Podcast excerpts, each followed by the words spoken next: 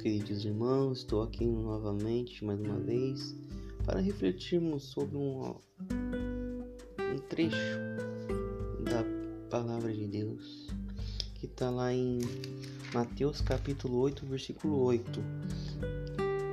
Só um versículo, hoje será só um versículo, porém muito significativo para o nosso dia a dia. Por isso, vamos pedir para Deus nos dar a orientação e o discernimento.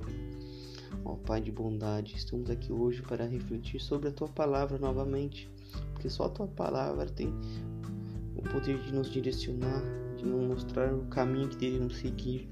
Nós que somos Teus filhos e servos, eu vos peço, Pai, nós vos pedimos que nos mostre o caminho certo que devemos seguir em nossa vida, no nosso dia a dia, na família, no trabalho, em qualquer lugar que for onde a gente passar.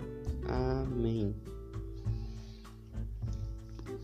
Pai nosso que estais no céu, santificado seja o vosso nome, venha a nós o vosso reino, seja feita a vossa vontade, assim na terra como no céu.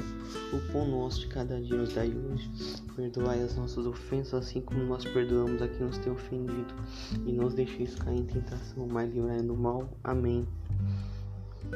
Ave Maria, cheia de graça, o Senhor é convosco, bendita sois vós entre as mulheres, e bendito é o fruto do vosso ventre, Jesus.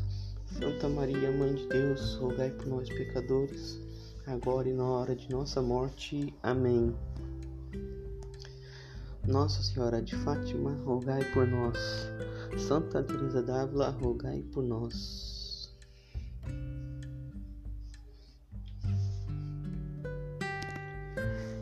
E a passagem de que vamos refletir hoje está em Mateus, capítulo 8, versículo 8,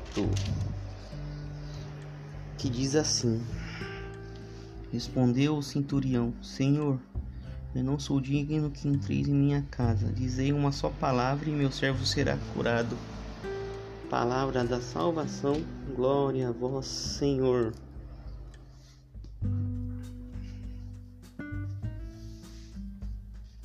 Então, meus irmãos, vamos fazer a pequena reflexão sobre esses versículos de hoje. Mateus, capítulo 8, versículo 8, que quis dizer assim: Antes de nós recebermos o corpo e sangue de Cristo, oramos com as palavras do centurião romano: Senhor, eu não sou digno que entreis em minha morada.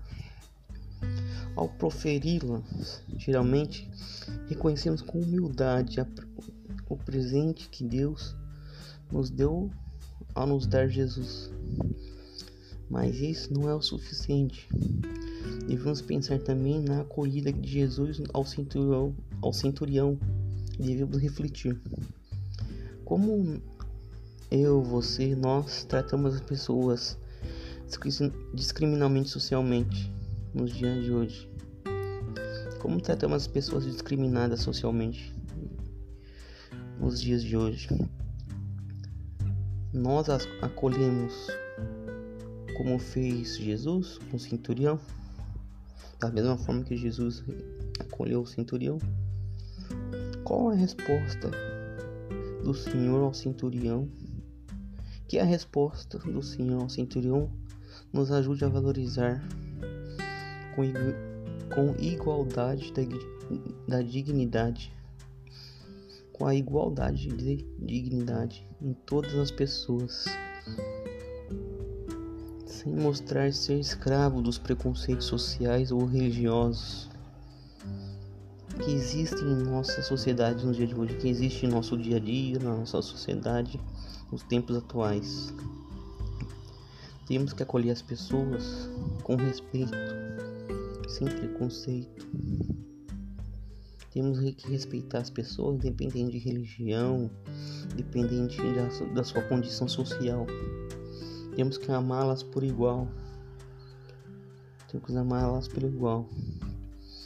E para concluir, eu quero deixar uma pergunta para vocês refletir. Se hoje Jesus estivesse em nosso meio, ele viveria no meio de quem? Com quais pessoas Jesus viveria nos dias de hoje se estivesse no nosso meio? Por isso eu deixo essa pergunta para refletirmos. Amém.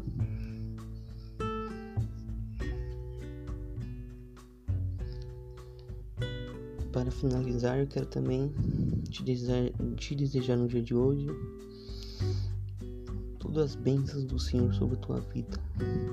Que você tenha um ótimo dia de trabalho, que você tenha perseverança, fé em Jesus, fé em Deus, independente da sua religião. Que você seja compromissado com Jesus, que você tenha o temor com Deus, que você ame a Deus sobre todas as coisas, que você possa ver Jesus no seu irmão, nas pessoas, no dia a dia, que você possa ser adorador por contemplação. O que é ser adorador por contemplação? É você contemplar Deus através da admiração na natureza, que quando você admirar a natureza, você possa ver como é bom as obras de Deus. Quando você admirar a natureza, admirar o céu, isso é ser adorador por contemplação. Ver tudo que é de bom a presença de Deus. Que seu dia seja maravilhoso, que seu dia seja abençoado, feliz. Apesar das dificuldades do dia a dia, das nossas limitações, que seu dia seja abençoado. Viva com alegria no coração. Louvado seja nosso Senhor Jesus Cristo, para sempre seja louvado. Deus te abençoe.